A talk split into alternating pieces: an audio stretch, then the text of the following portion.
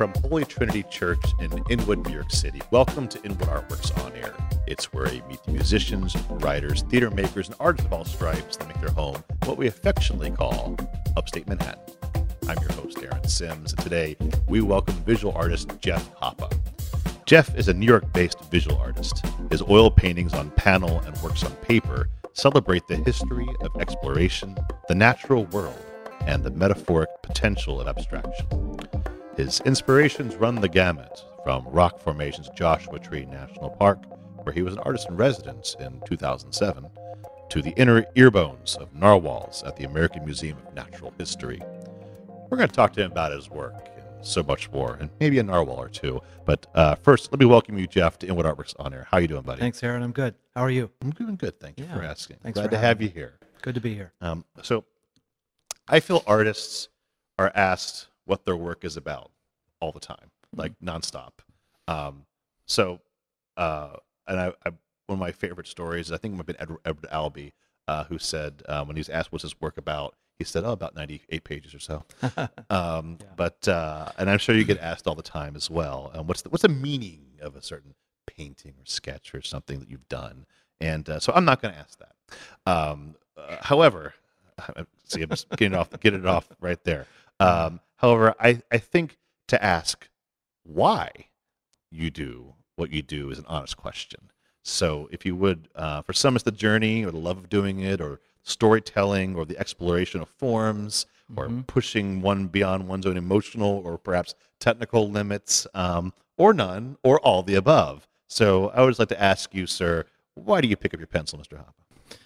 Uh, that's a difficult question. Um, Good. I, I think uh, I- the the thing that pops into my head is I can't help it. Um, uh, the the uh, director of the graduate school program at School of Visual Arts, where I went back to graduate school after a long post undergraduate hiatus, uh, once said, uh, "You're only an artist if you have to be. Like otherwise, choose something that's easier. You know, have a career, make some money, have a family, enjoy your life." um, but um, I've been drawing, uh, and it's been something which has uh, been a part of my identity uh, since I was a little kid. Um, so I've always found one way or another to keep that um, flame alive. Um, there have been times when I've been able to spend more time on it, times when I've been able to spend less time on it. Um, I guess um, these days it's it's a continuation of of a lifelong pursuit and a lifelong course of study and a lifelong exploration of ideas and forms and media. But more than that, it's a time to uh, be in the studio and uh, it's a meditative uh, experience to be there, to be making work. Um, uh, yeah, it- I think it it pushes your brain into a different zone. So I can be, if I'm lucky enough to have the time to spend eight hours drawing, uh, when I finish and walk outside, I'm sort of ex- exhausted and elated and uh, marvel at the three dimensionality of the actual world that's been out there, which I've forgotten. But the time seem to, seems to have been only about 20 minutes that I've been drawing. So time collapses in that space, and I think it's restorative. And uh, I'm still interested in uh, spending time that way. Um, and uh, I'm kind of amazed at where the art takes me. I'm not really uh, directing traffic in a conscious way. I'm sort of following along. When I was uh, when I first came to New York, it was to be an illustrator, an editorial illustrator, and I did work for Forbes and the Village Voice and uh, uh, Musician Magazine, these kinds of uh, outlets, and uh, that was more sort of making something to communicate a specific message, and it was a whole different sort of um, experience, uh, both physically, emotionally. Um, uh, this is something different. This is something I'm not doing to make money, although some in my family might wish I were. I do sell some work, but that's not the goal. The goal is to uh, have that time in the studio and to make that work. That brings me something I can't get by doing anything else. Well, thank you for that wonderful answer. Rambling and wonderful. That was not difficult at all, Yeah. by the way. That seemed like well prepared. That could have been a college graduation uh, to the to the graduate speech. Uh, very very humble and also very informative. And uh, and I agree. I feel the same way. Just to share that to return the fanfare. It's like you know, my answer, um, being a, a lifelong artist, is because I must. hmm It's just that's just what it is. And so I think your professor who said that to you was right on, right on the money. There you go. Um, well, many of your, your, your work, your drawings and paintings are abstractions from representational explorations of the natural world. hmm Um, and if you wouldn't mind, I'd like you to share about the pre- what is the prevalent role, how the prevalent role of natural uh, world in your work, and and how you found how you find the inspiration in that natural world. Yeah, so I go down different rabbit holes, and um, so there's there's the idea rabbit holes, and there's the formal rabbit holes. You know, I um, I think I'm still engaged with and interested in ideas and things that I would have been fascinated by when I was about 12 years old. And I have two sons that are one's 11 and one's 17 now, so I've been able to relive that with them. But uh, space exploration, Arctic exploration, fossils. Uh, Roy Chapman Andrews' history at the Natural History Museum and the history of that institution. Um, uh, all of those things are um, feed into my exploration. It gives me an excuse to go and study those things, or at least pursue those things uh, on the internet. Um, I used to spend a lot of time at the Natural History Museum. I made a friend in mammalogy, and they would let me go back into the storerooms and dig through the the skulls of uh, walruses that were brought back from the Peary expedition to the North Pole. Although some would argue he didn't actually get to the North Pole, um, but they had bullet holes in them. From they would shoot the walruses and feed the meat to their dog uh, sled teams, um, and they had little uh, uh, yellowed uh, tags with uh, uh, fountain pen writing on them, detailing where that walrus was killed and what was, was the date and who brought it back. And just that history is like fascinating. It's Yeah. like um, it's like time travel um, which is amazing. Um, so, so I'll do those sorts of things, and then, but then beyond that, there's the formalistic concerns where I take those forms, and I don't want to just do a drawing of a walrus skull with a bullet hole in it and a tag on it. I want to take that form, which somehow speaks to me on another level, on just an aesthetic level, and incorporate that with other forms and overlay it with other forms and create new forms and draw my way through them or paint my way through them. Um, and I think um, people, when they see my work, bring their experience to it and their ideas about what it might be or what it might mean. If they press me, I will give them a little information. This is this, this came from this, this came from that. But um, often their stories are as interesting or more interesting than my stories. So that's a pleasurable aspect of the work, which comes after the work is done, those conversations with um, consumers, with art lovers, with folks that are interested enough to stop by and talk to me about it. Um, so that's that kind of completes the circle, and then I'm back in the studio, exhausted from talking and wanting some time alone to make more work. So it's a nice uh, kind of circle of life. I would say very circular for sure. Yeah. Um, has the natural world of northern Manhattan found its way into your work? Um, yeah, I mean, I love being up here. Um, I first moved to the neighborhood in 1988. Uh, I lived on uh, Thayer Street in this crazy, like Barton Fink like apartment. Um, if you've seen the movie, you know what I'm talking about. Um, and uh, I lived there for a couple of years and explored, um, you know, Inwood Hill Park and Fort Tryon Park and the cloisters um, and the water line. You know, I would take these long walks by the rail tracks, you know, between Dyckman Fields down to uh, the bridge that goes to the Little Red Lighthouse. I still go for runs along that stretch, which you're not supposed to do, but you can.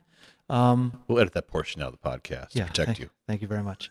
Um, I, uh, um, yeah, the, the glacial potholes, the the the schist, the the uncut uh, forest in Inwood Hill Park.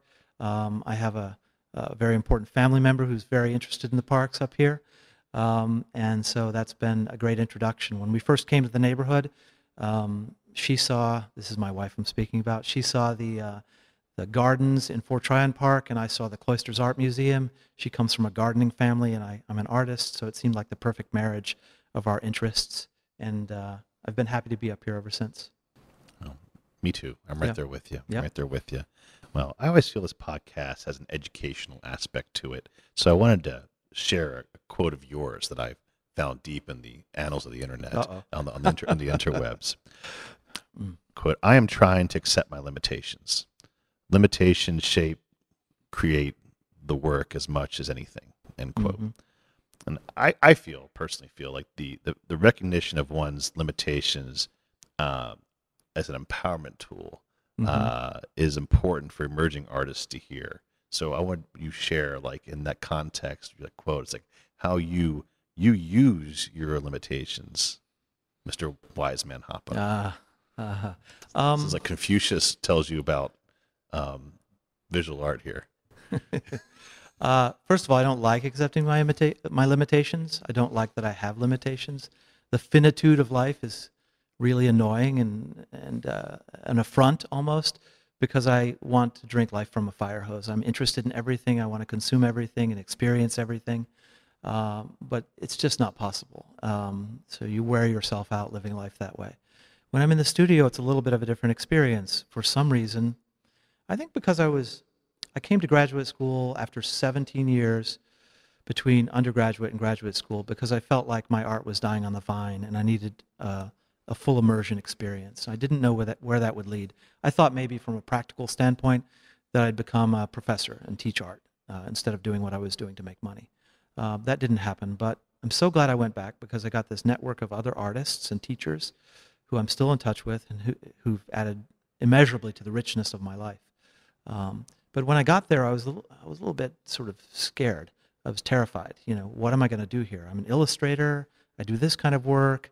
I'm not sure the fine arts world takes this seriously, and so I immediately kind of uh, uh, pared down. My work became sort of pared down, and I instead of I was doing figurative work until that point. I never did another piece of figurative work ever when I got to graduate school, um, and I did um, work that started responding to something that was deeper for me, which was the love of the natural world, the love of the shape of stones and of trees, and of wood grain and of uh, the water uh, uh, motion, uh, the stars, the lunar landscape, um, asteroids.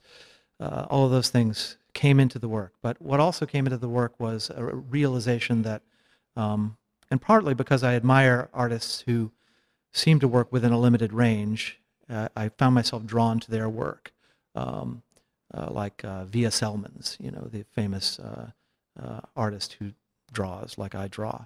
Um, that uh, if and it just sort of evolved that naturally I I began to limit myself, and so I would do a painting and I would use two colors.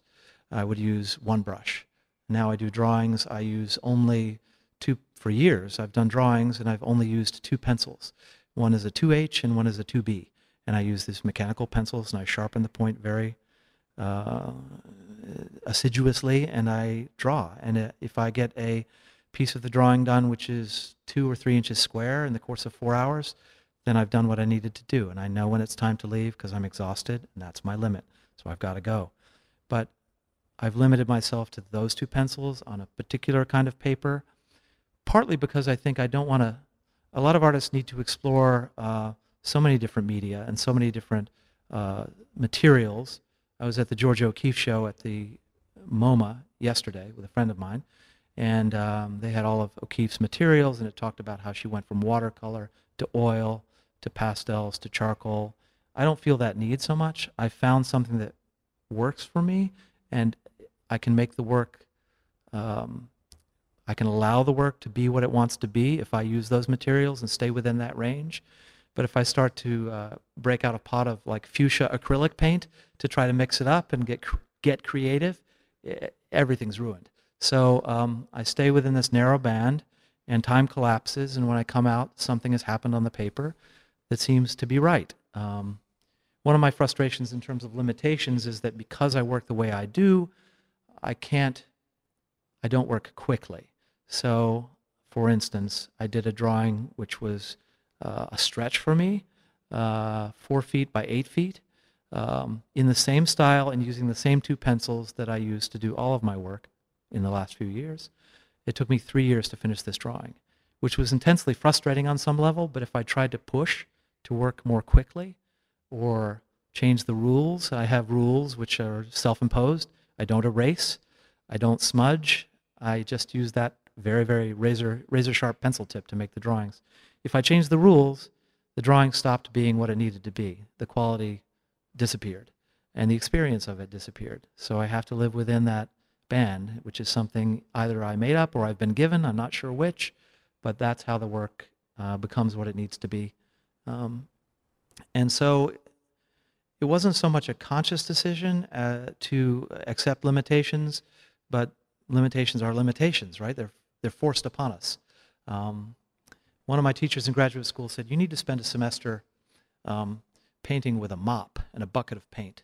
He saw that my impulse was to go tight and to go granular, and he encouraged me to go the other direction. So I ignored his d- advice completely, and I went even even more in the direction that I was uh, To quote naturally Steve Martin, tending- let's yeah. get small. Right, right. Or to quote someone talk a meme I saw recently about Tolkien. He was like, uh, "Could could you stop describing that tree?" And he's like, "I'm going to describe that tree so hard." so maybe I, I have a um, uh, contrarian impulse that if someone gives me advice, I'm going to go the other direction sometimes. so it works out in this case. It's all good. Yeah. Well, thank you being again. Thank you so much for answering that question. Because who listen? Who likes limitations? I mean, come on.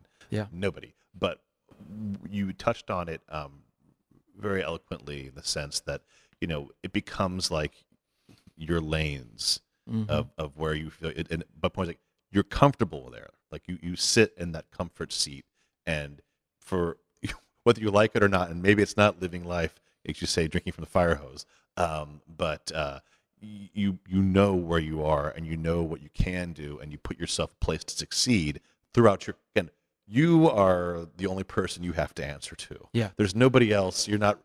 Perfect example you said about your professor pushing you in a different direction with the with the and, and and if I ever see with your acrylics on, young man, boy, is going to be hell to pay. But um, but that's that's I think again incredibly helpful. I think for people to hear, and also wonderful for you to share that, and uh, which is why I think you are so successful. And I and I've seen that that large piece you spent three years on, and uh, it's a, it's a magnificent piece, and I believe it's on his website as well. Um, so I, I encourage people to check it out. Um, so we spent a lot of time talking about your work, and again, I, I really appreciate you being so honest and sharing about the why you do things and, and, and, and even how you do them. Um, so let's talk about the work you do for other people too. I think I just want to touch on that just a little bit. Um, so in addition to being an artist, you provide Uptown artists affordable uh, studio space through Cornerstone Studios, which you uh, put together. Uh, it's located in Washington Heights on Bennett Avenue. Can you tell our listeners a bit about it? Sure. Um, so I was at the Elizabeth Foundation for the Arts downtown for about seven and a half years. And when I left there, I had no studio space. Uh, that's on 37th Street. So I began to look around this neighborhood. Um, my work and my supplies and my studio materials were stored in a friend's basement during about a two year period when I didn't find anything. But then a space opened up at um, Our Savior's Atonement Lutheran Church at 178 Bennett. Um, and so what I did was I took the, um, I'm fairly organized. I work in administration to make money uh, for a financial firm. So I took those skills and I took my knowledge of the model at the Elizabeth Foundation and basically downsized it um, and created a proposal for the church council at Our Savior's. And they said, great. And they rented us uh, what's now about one third of the space that we have. Over the years, it's expanded.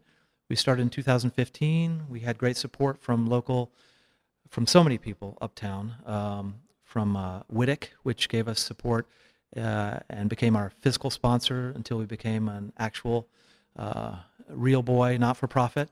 Um, so uh, once we had that and the insurance and all the studios in place, and then we a, sent out a call for entries for the artists, and they showed up. Um, and I think we had uh, maybe eight artists when we started out in 2015. Now we have, I think, 15 or 16 artists sharing space, an expanded space at the church. We basically rent the third floor of the church and uh, a large room on the second floor of the church. Uh, we have open studios twice a year. Uh, in the summertime, that's in conjunction with NoMAA's Uptown Art Stroll. NoMAA's been a great supporter of us. Inwood Artworks has been a great supporter of us. The Miranda family, got to give a shout out. They gave us uh, a grant during COVID to get us through. Um, uh, who else? Uh, Columbia Presbyterian helped us out. Uh, the folks at Coogan's helped us out. So we've had so much support from the neighborhood and so much support from the artists who've found working space. Uptown, there's not much space. A lot of people, a lot of artists work in their apartments, which is great. But I've got two kids and a wife in a uh, junior four, and so that's not going to be happening. Um, so I'm so thankful to have a space just down the street stair from where I live on Cabrini um, to go and work for four or five hours and then come home and take care of business with the family. Go back later if I need to. It's open 24 7. Uh, we've got some amazing artists there, uh, all the way from Marta Blair to Paul Burble to uh, uh, Dana Hemnes. Um, so many people uh, go to our website, which is cornerstonestudios.nyc. You can check out what's happening. You can sign up for our mailing list.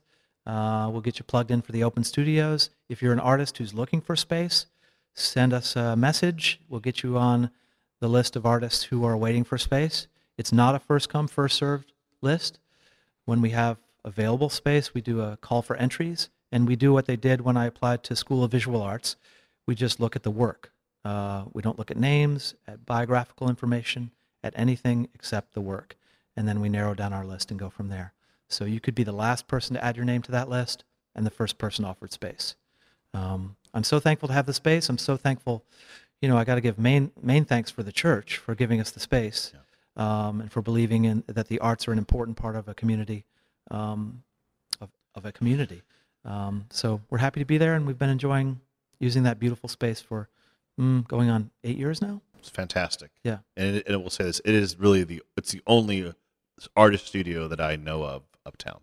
Yeah. Uh, it's the only one, and hopefully there'll be more. Yeah, um, absolutely. But because there are obviously, as people listen to this podcast, there's a lot of them out there who need space, Mm-hmm. and um, and and what what should artists with no education point too? Like, what does a studio run from these days? Um, Cost wise? yeah, how cost wise? Yeah. Because there's, there's sharing opportunities as well as their own as well. Like just in general, what, what should people look out for? Yeah, so um, some of the rooms are large enough to be shared. Some of them are shared. You can take them individually, or it's kind of a jigsaw puzzle. So what comes available is what's available. But um, I think we have folks paying from about three hundred dollars a month to about mm, just over thousand dollars a month, and uh, we charge uh, as little as we can possibly charge because we want to provide affordable space um, as we can. Um, there are spaces downtown Elizabeth Foundation which are subsidized according to your income, uh, which are you know a third, a half, twice as expensive as what we're paying for easy. uptown. So it isn't free because we have to pay our way, um, but it is uh, it's as it's as cheap as we can make it. really cheap. It's really, and I say again, they have to keep the lights on, folks. So, Yeah. and they have a, they have a, they have a lease they have to honor. So, And I'm sure the church is charging us way below market rate for that space. yeah. So we're thankful there too. And you've been a great thing for that church too. I have to say that as well. Yeah. Um, really great. And the fact that it's open twenty four seven, that is so key, right? Yeah, That yeah. is to be able to do that because some churches won't let you do that. Probably. And it's a beautiful it's a beautiful building. Yeah. It makes the space safer for the church, for the folks that live there. Yep. The pastor lives one floor below with his family.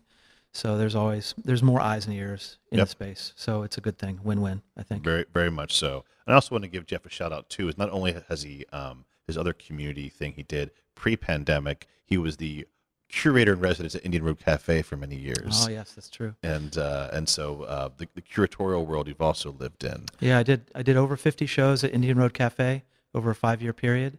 And uh, that was a great experience. Uh, Jason, uh, who was the owner then, uh, was a tremendous guy and great to work with.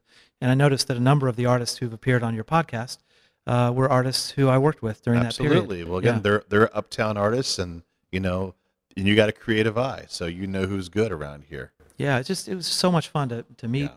meet the neighborhood artists, which is what you're doing here as well, Yep. and to give them an opportunity to put their work up. Yep. It was uh, just a joy to be able to do that. That's exactly what we're doing through the podcast here. We're just using this as a platform to bring people to people's work. You're doing much more than I ever did, Aaron. not a In so many- competition. So many, different fields. not true. So, so happy to be to be invited to be a part of this and to cheer you on as I Oh, see what you guys are doing. and likewise, and I will say this too, um, just a bit, and it's not anything that you'll, you'll ever see on Jeff's resume because he was so kind to be part of one of our group shows we did up here uh, called "My Neighbor the Artist." oh yeah. yeah, and yeah. Uh, Jeff, Jeff was part of uh, a group show of showcasing um, a work of local artists that I curated throughout, and you, of all different forms True. that got to be experienced, and uh, just to, as a purposeful choice to show the great multicultural talent, um, texturally and otherwise. well, there's so much going on up here. Do you remember an artist named Bokov? Were you around then? Um, I do remember this like, early, Bokov- like 2003 or so. Bokov was like a, I think he was maybe homeless.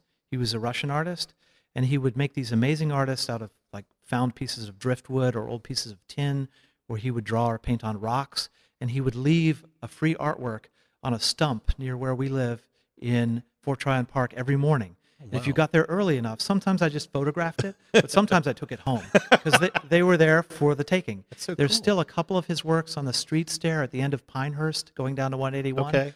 like hung on a fence. But and I think they made a documentary about him, and my wife and oldest son may appear in that film. But there's so much going up from that to what we're doing now. Yeah. The art scene has grown exponentially Yeah. in the neighborhood. Um, but there's always something interesting happening if you just if you just peek around the corner. Yeah. I mean, Also, this Howard Better right now has you see the if you see the tin cans Yep. anywhere um, on mostly abandoned storefront buildings or Mhm. perhaps some chain link fences here and there.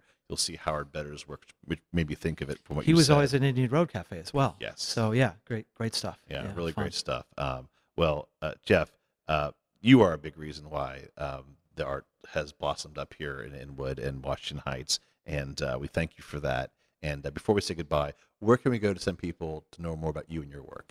Uh, easy enough. JeffHoppa.com is my website.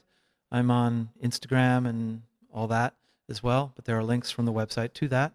And for Cornerstone, it's cornerstonestudios.nyc. Excellent. Listeners will put those descriptions and um, of, of the of the links into the descriptions of this episode. So take your marching orders and go check them out. Okay. Well, thanks again, Jeff, for taking the time to be here today. Thanks, Aaron. Thanks for having me. You bet. Appreciate it. So once again, folks, this is Inwood Artworks on Air. It's a platform for local artists, and we meet the musicians, filmmakers, writers, theater makers, and artists of all stripes that make their home here in Northern Manhattan. If you have some any time at all right now, go to Apple Podcasts and show us some love and rate and review this podcast. That really does help us. Many five thanks. stars. Five stars. Whatever you can do. uh, many thanks here to Holy Trinity Church for hosting us here at in Inwood, and also to HeightSites.com for what they do for us to promote the show here. Um, if you want to support us and all that we do here at Inwood Artworks, uh, whether it's the film festival, alfresco films outside, live performances, pop-up galleries, whatever we do, uh, you can do so at inwoodartworks.nyc backslash donate or via Venmo at inwoodartworks. Uh, be sure to follow us on social media, keep up all that we do. And also, I'm going to say is Inwood Artworks is very proud to be supported by public funds, New York State Department of Cultural Affairs, in partnership with the City Council. And Inwood Artworks programming is made possible by the New York State Council on the Arts with the support of the Office of the Governor and the New York State Legislature. From the top of Manhattan and the bottom of our hearts, thank you so much for tuning in. This is Aaron Sims for Inwood Artworks on Air.